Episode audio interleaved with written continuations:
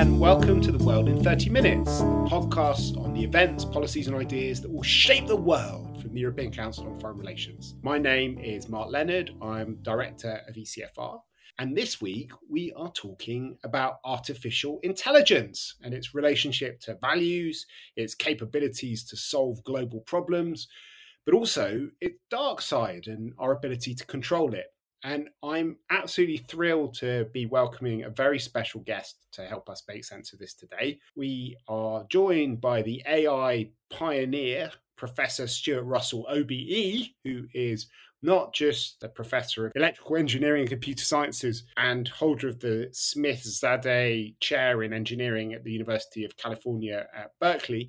He's also the co author of the, the standard textbook on artificial intelligence and I think even more important than that, he's started to shape a really important global conversation about the relationship of public policy and artificial intelligence. He's gone down an extraordinary journey from pioneering this science to devoting a lot of his life to working out how to control it and telling people about the dangers which it unleashes. And he also has written a, really compelling book called Human Compatible on AI and the problem of control. So thank you very much for, for joining me, Stuart. It's a pleasure, Mark. So why don't we start at the beginning? We've got a lot of very clever people who listen to this podcast, but I think most of them are, are more familiar with non-artificial intelligence. So for kind of lay audience, can you explain what artificial intelligence actually is and, and how powerful you think it is at the moment and what it could turn into in the future?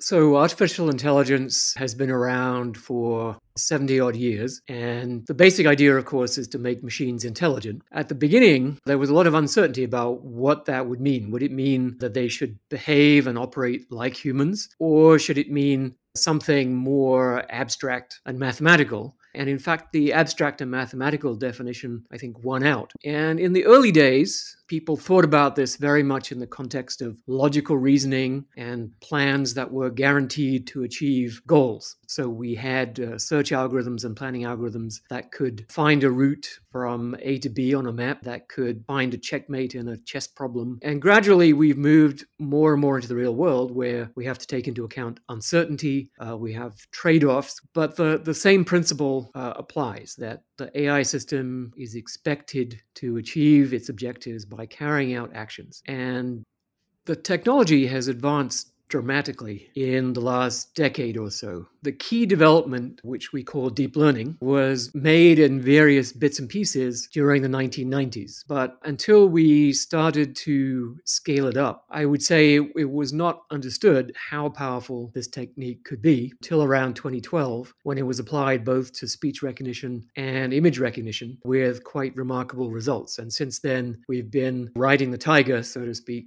uh, as the technology turns out to have all kinds of uses. You know, everything from machine translation, which I just used this morning to try to pay off a mortgage in France, to something I did last week where I was giving a talk in the House of Lords. And I thought it would be fun to generate a picture of the members of the House of Lords wrestling in the mud. So I asked one of the, the latest generation of generative AI models to just give me a picture of that. And I did quite a good job.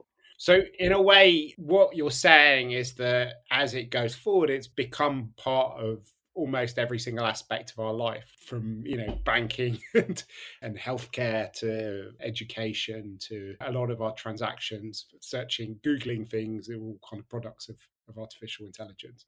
Yeah, I think probably the the use that we make of AI most frequently is is exactly the search engine. We've now over the years got used to simply asking a question. Often the answer is just a pointer to a list of pages where uh, the search engine thinks the answer might be found, but often it actually gives you the answer directly. And I think this is approaching now half of all queries coming into the search engine are answered directly because the search engine is gradually becoming more like a knowledge base and less like like an index into uh, all the web pages. So, in a sense, the search engines are starting to process and understand the web pages of the world and be able to answer questions directly. The other big place we use AI without even noticing at all is in social media. So, everything that's fed to us by our social media platform, whether it's YouTube recommending the next video to watch, or Twitter organizing your feed or Facebook putting stuff in your news to read. All of these algorithms are machine learning algorithms that have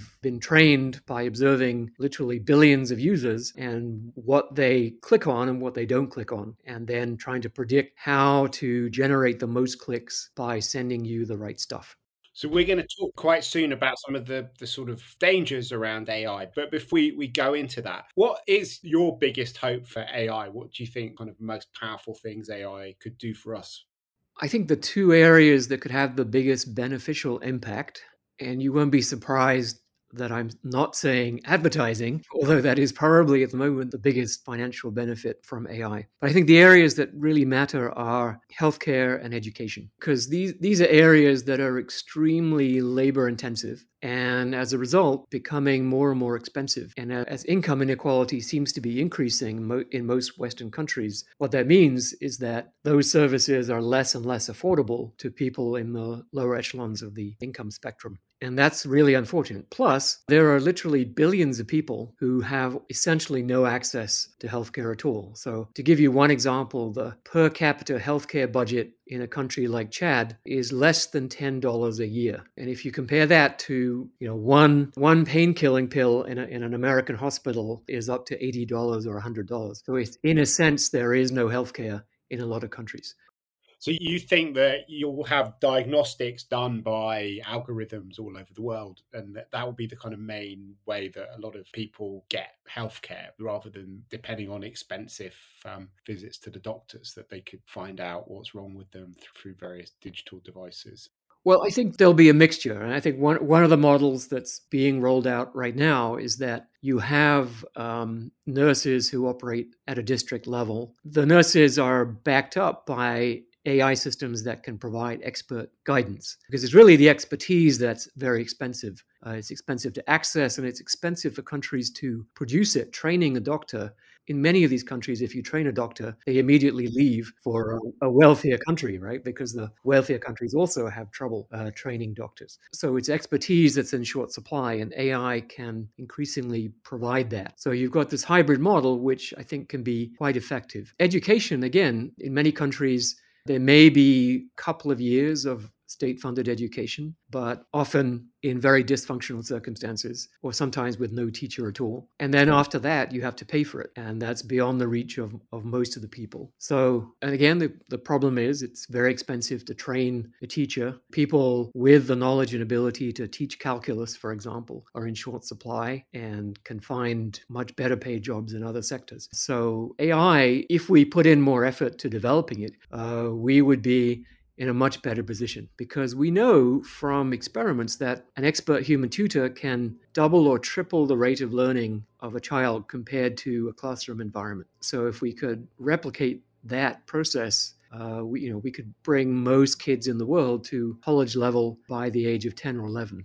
So the big excitement for the last few years amongst experts on AI has not been about these sort of specific uses of AI, but the whole idea of generalized AI. Do you want to explain a bit what that is and how exciting it is and how close we are to achieving it? yeah, so I mean, general purpose AI means AI systems that are not built for one specific task, like playing chess or diagnosing diseases from x rays or anything like that. They are generally intelligent in more or less the same way that human beings are, meaning that with some time to learn, some exposure to training, they can become competent at pretty much any task. And AI systems have many advantages over humans. So, for example, they can read everything the human race has ever written before lunch. They have processing speeds that may be a million times faster than the human brain, and they um, they also have communication bandwidth, so they can exchange information with each other, uh, you know, with millions of humans simultaneously. So they have huge advantages that mean that if we do understand how to create general purpose AI, then almost certainly they'll far exceed human capabilities in pretty much every area. So, if you think about what that means from the point of view of the economy, for example, rather than think about sort of, you know, a robot sitting in your house that's very brainy, think about a global, uh, as it were, intelligence utility that has spread around the world lots of physical embodiments that it can control. And then you would be able to call on it, just like we, by plugging things into an outlet, we can call on electricity generating capacity that, you know, is on, you know, a regional or approaching a global scale and use that electricity for anything we want. And you'd be able to tap into this intelligence utility and its physical embodiments for anything you want. You know, if you're in a village and you need a school, basically you would take out your cell phone and, and say, hey, we need a school over here. And the cost of providing those services is in many cases prohibitive. To build a school, you need architects and contractors and surveyors and you know people who write the permits and, and, organize the logistics of supplying all the materials and then you need all the construction people and all of that is really really expensive but if all the people are taken out of that whole supply chain then you're really down to you know the costs of raw materials and and you know fairly small cost for you know for renting the construction robots and the delivery robots and so on. So cost is is taken out of the entire supply chain to the point where I think we could deliver a high standard of living to everybody on earth. So that would be marvelous and if you do a back of the envelope calculation, it, it, would be about a tenfold increase in GDP. And then if you calculate the net present value, it would be about somewhere between 10 and 15 quadrillion dollars. Even after COVID and uh, financial crisis. Even after that, yeah. Uh, so, and about the same number of pounds, apparently. So, uh, by the time it happens, the pound will be worth rather less than a dollar. So that gives you a you know, I would say a lower bound on the value because there are lots of other things you could do in addition, right? You could talk about having a much better healthcare system or education system than currently exists. AI is probably going to greatly accelerate the rate of scientific discovery and medical discoveries and so on. So there would, there would be a lot of extra stuff on top of that. Where does that come from, that estimate? Well, so the if you take a tenfold increase in GDP, that's that goes from about 75 trillion. So where tenfold increase in GDP Oh, that's just saying if everybody in the world had a standard of living at the 90th percentile of Americans. So, you know, upper middle class, comfortable life with what many people in, in advanced economies now have started to take for granted. So, if you think about that prize, right, and then it, it creates an enormous momentum and yeah, I mean, as we move towards it, you know, each broadening of capabilities opens up many, many more applications. And so the rate of investment actually is going to accelerate uh, as we move forward. So this is one of these moving targets that people always talk about being just around the corner. How close are we actually to, to general purpose AI in 2022 in your estimation? Uh, well, I'm still sticking to uh, what I what I said under strict Chatham House rules at a meeting in Davos. But someone who will remain nameless at the meeting immediately sent it off. Um, and it appeared in a Daily Telegraph headline about 20 minutes later. Anyway, so what I said was, you know, strictly off the record, in the lifetime of my children, although of course they may, they may live much longer than me due to medical advances thanks to AI.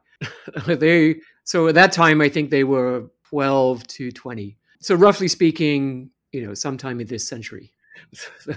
yeah, the, the Daily Telegraph headline was Sociopathic Robots to Take Over the World in the Next Generation.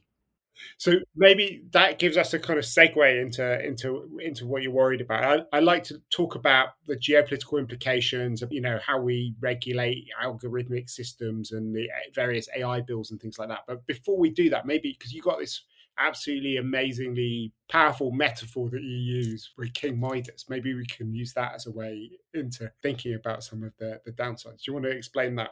So, the issue with general purpose AI, I mean, systems that are more generally intelligent than human beings, is that our intelligence is what gives us power over the world, right? And power over all the other species. And uh, you know, as Alan Turing pointed out in 1951, we should have to expect the machines to take control. And that's a very natural response, right? We're making things more powerful than us.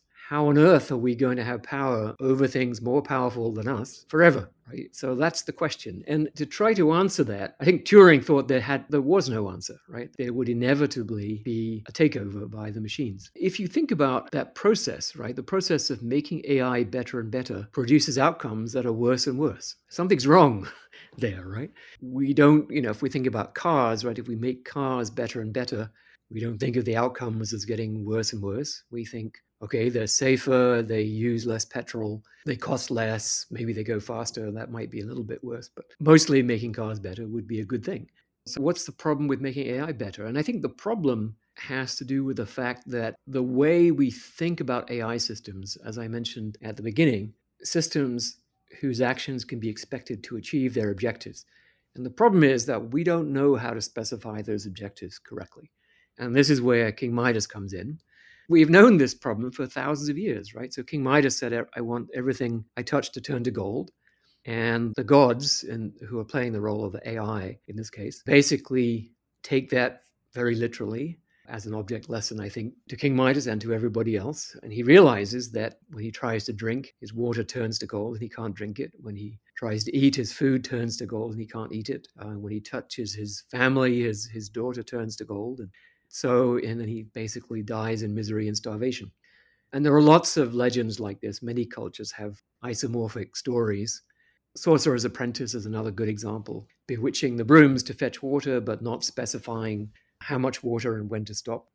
And of course, in that story, the apprentice tries to chop the brooms into pieces. And of course, the brooms need to keep fetching water. So the pieces grow into new brooms. And then now there are, you know, 16 times as many brooms fetching water. And things go from bad to worse. And, and I think that story, you know, we see it in a lot of science fiction films. So in 2001, A Space Odyssey, you know, Hal is the machine that controls the spaceship. And Hal has a mission and the mission seems to be incompatible with what the astronauts on the spaceship actually want to do. And, and so Hal has to simply kill the astronauts one by one in order to preserve the mission which it's been given. So, what my research in the last nearly 10 years now is about how do we get out of this problem?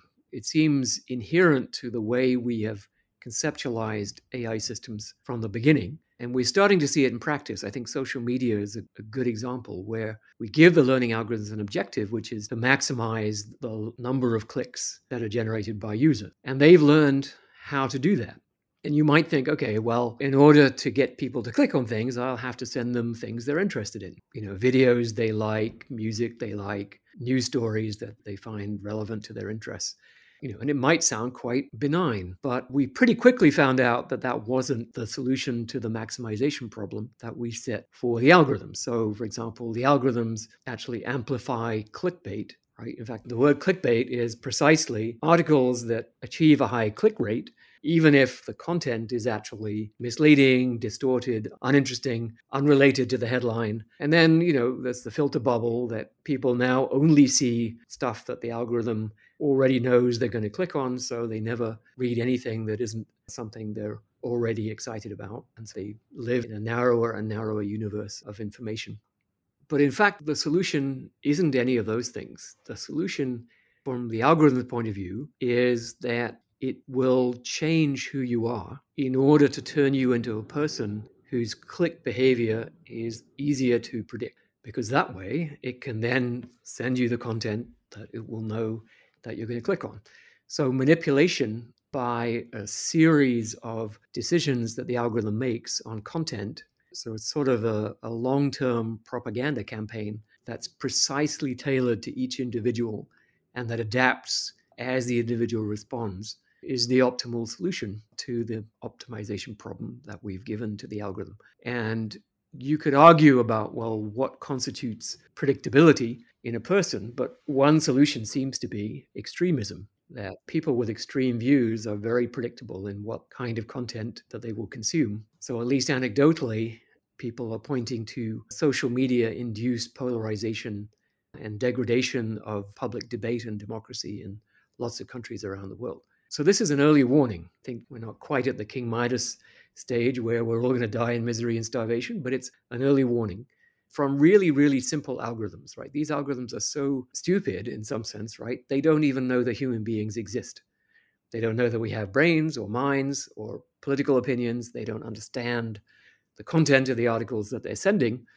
You're just a sequence of clicks on a sequence of content, and they learn okay, if you're that sequence, then this is the next article I should send you in order to generate the future sequence that I want. So if you had better algorithms that did understand more about human psychology, then they would be much more effective and the outcome would be far worse for us. So it's a good example of where these things go wrong obviously given how much of our democracy is is now taking place on these platforms has become a absolutely critical subject for debate in lots of places. And as you say it's maybe the cutting edge. It's the place where people are, are most aware of it. And there are now all sorts of attempts to think about how some probably more successful than others. What do you think of the way that those debates are being held? Do you think that people have, have grasped the seriousness of the problem? Are there examples of governments thinking about this in in the right way? Or do you think that they're barking up the wrong tree? So I think, first of all, most people have grasped the problem of clickbait amplifying content that is inflammatory. I don't think they've understood the long term manipulation process that the algorithms have figured out and are probably carrying out. And I think one of the biggest problems is the lack of transparency. So we know, for example, that Facebook was aware of this problem several years ago from internal disclosures, but from the outside, they certainly weren't admitting to it. And there was almost no access to the kind of data that would enable you to track how individual users' tastes and interests are evolving over time as they use the system. So, you know, un- under this hypothesis of manipulation, what you would expect to see is that people who start out a little bit to the left would would gradually be turned further and further towards extreme left wing or extreme eco terrorist kind of content. And people on the right would be gradually moving towards more extreme right wing content. So you would see a kind of a divergence. But we don't have access to the data to show that. We're just starting to negotiate agreements in the last few months that would allow external researchers to have access to the kind of data that uh, we could use to answer these questions. Some governments, I think Taiwan, for example, is insisting that the recommender systems are actually engineered to promote unifying content, to promote content that's of interest to both sides, to try to bring people together. Again, I think that's difficult to do without access to lots of data and being able to experiment with different algorithms to see which ones would work. And of course, is Facebook going to agree to a change in the algorithm that reduces its revenue but increases political harmony? good, good, good luck with that, I would say. Uh, is it necessarily a good thing to to if if you create a, a kind of consensus on everything in society? Not necessarily, but at least there should be healthy debate, and the debate should be based around truth, right? So I think the amplification of disinformation is one of the biggest problems. If people don't live in the same universe, they can't talk to each other at all. But you go in your writings like way. I mean, that's pretty bad and very concerning for us all as citizens. But you look at, at, at many more catastrophic applications of artificial intelligence I'd like to keep separate the issue of lethal autonomous weapons, at least for the time being, from this issue about control, because I think they're often confused in the media because media, if they think about you know risk, they immediately think, yeah, killer robots. And the risk is not likely to be from killer robots in the near future because killer robots are probably going to be built with fairly simple-minded AI because militaries very much want to be able to control what the AI system does. So the AI systems in, in military robots are not going to wake up in the morning and say, oh, you know what, we need to, to go and invade Switzerland and, and let, let's all do that. That's not going to happen. But the risks coming from loss of control can be extremely subtle you know and i think social media again is a warning you know it happened over several years and to some extent we didn't realize that it was going on and to some extent, we have lost control because despite the efforts of governments, these algorithms are protected by trillion dollar multinational corporations. And they're continuing to run to this day, even though there's a fairly broad consensus that they shouldn't be running uh, and they're causing a lot of trouble. So there are some examples of governments trying to, to get on top of it. And recently, last month, the, the White House launched uh, an AI Bill of Rights the European Commission unveiled a new proposal for an EU regulatory framework on artificial intelligence in April 2021. What do you think of these kind of measures? Do you think that they're going the right direction? Do you think that they could help to, to solve some of the problems you've been talking about? So I think these efforts vary from very, very general principles, which are worthy, but don't translate directly into regulations or into behavior by corporations. But some of the EU AI Act proposals are very concrete and I think will have a big impact. For example, I think the current language includes an absolute ban on psychological manipulation of humans, an absolute ban on impersonation of humans. So you always have a right to know whether you're interacting with a person or a machine, a ban on face recognition in a wide range of circumstances, a ban on other kinds of biometrics, for example, recognition of emotions that could be used. So, you know, if I'm having a bad day, I don't want that to influence my credit rating, for example, because then I'm basically subject to surveillance by my own laptop every day, which I don't want to be. So I think some of these things could have a big impact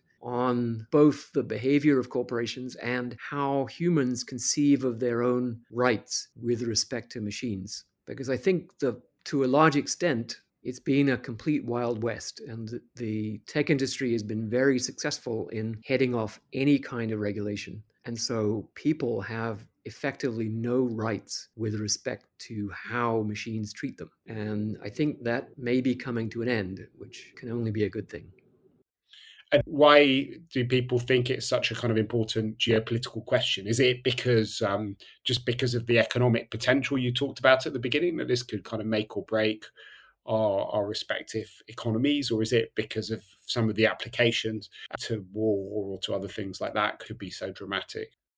I think it's both. And I think if one country or corporation develops general purpose AI and keeps it for themselves, that would be a, a game changer for the, the global order. And certainly China uh, has a clear intention to be the world leader in this area. My view is that general purpose AI is still some way off. Some of my colleagues actually think it's a lot closer than it used to be due to some of the developments, particularly with the large language models in the last few years. But I think we still need several breakthroughs in basic research. And I think those are likely to come from people who are free to work on you know, these longer term questions about how to do AI probably in the universities, you know, as was the case with many of the original breakthroughs that led to deep learning.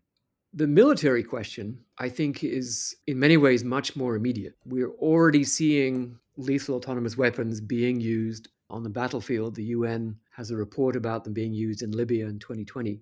And there are questions about what's happening in Ukraine. You know, are these various types of drones that are being used fully autonomous, partially autonomous? We don't really know answers to those questions. My guess is they are not fully autonomous at the moment, except possibly some of the reconnaissance drones.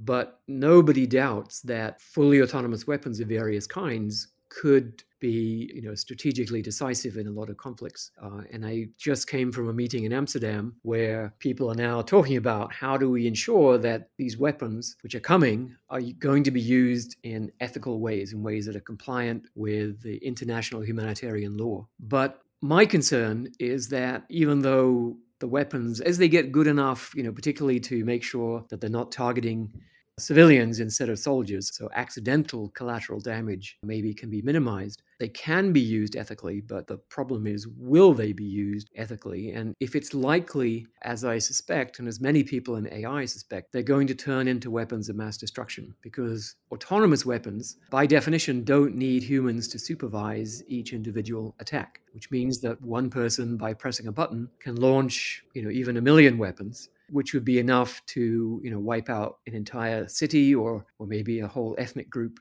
within a country. And by creating these weapons and manufacturing them in very large numbers we're actually reducing global security. And so the argument is that the ethics of their use actually is irrelevant that creating this class of weapons and manufacturing them will have extremely deleterious effects to national security everywhere so we're running out of time, unfortunately, but it's been so fascinating talking to you. Maybe I can get you to come back on to talk specifically about autonomous weapons, because I think that is something where people are becoming much more conscious of the dangers, but also the technology is moving much faster than it is on general purpose AI is now a kind of clear and present challenge to us all. Unfortunately, I think we've run out of time for this. It's been totally fascinating talking to you, Stuart. We have one thing left to do on the podcast, and that's our bookshelf section. So, obviously, at the top of everyone's bookshelf should be human compatible AI and the problem of control by Stuart, where he goes into a lot of the things we've been talking about. What's on your bookshelf at the moment, Stuart? Well, so I think if you're interested in the question of control, right, the idea that we may lose control to machines, I think you have to read Nick Bostrom's book, Superintelligence, uh, which came out, I think, in 2014. And it's a very thorough analysis in the sense that he goes into all of the ways that people have basically said we don't need to worry about this, picks their arguments apart and concludes that, yeah, we do need to worry about this. Maybe a slightly depressing read in that he doesn't come up with any solution to the problem. Max Tegmark has another book called Life 3.0, which is, I would say, a much more cheerful read. He points to some potential outcomes if we can reach them, if we can figure out solutions to the control problem that might be quite pleasant. So it's not all dystopia. There may be some utopias if we can find our way to get there. Um, and then Toby Ord has a book called The Precipice, which looks at the general question of how we think about existential risk, uh, you know, the risk of human extinction, and not just AI, but natural sources of extinction, such as asteroids and supervolcanoes and pandemics. But then other man made extinctions, such as nuclear war and AI and synthetic biological pandemics. And Toby is a philosopher, so it's a very careful, thoughtful analysis. I think it's a good place to read. There are tons of science fiction dystopias that you can read, so I'm not going to suggest any of those. And I've spent some time trying to find science fiction, not exactly utopias, but at least describe a world with super intelligent AI that isn't a dystopia. And the one I found that is probably the best is uh, Iain Banks's culture novels. So there's a whole series of novels about a future civilization called The Culture, in which humans coexist alongside AI systems that are far, far more intelligent than the humans, but have obviously been designed with the principles of safe AI because they are, in some sense, purely beneficial to humans. They seem occasionally to be a little bit sarcastic about us, but they're basically uh, there to benefit the human race. So that seems to be a future where we have an amazing civilization. There is still the problem, and nobody, as far as I can tell, has solved the problem of what on earth are human's going to do when super intelligent AI can pretty much do everything that we currently think of as work. It's been a, a, real thrill talking to you, Stuart. We'll put links up to all the publications that you mentioned on our website at www.ecfr.eu slash podcasts. If you've enjoyed listening to us, please do head to whatever platform you use to download this podcast from and subscribe. And while you're there, if you want to give us a positive review and a five star rating, that will be wonderful because it will help other people find the podcast. But for now, from Stuart Russell and myself, Mark Leonard, it's goodbye. The researcher of this episode was Lucy Halpenthal, and our editor is Natalia Schwartz.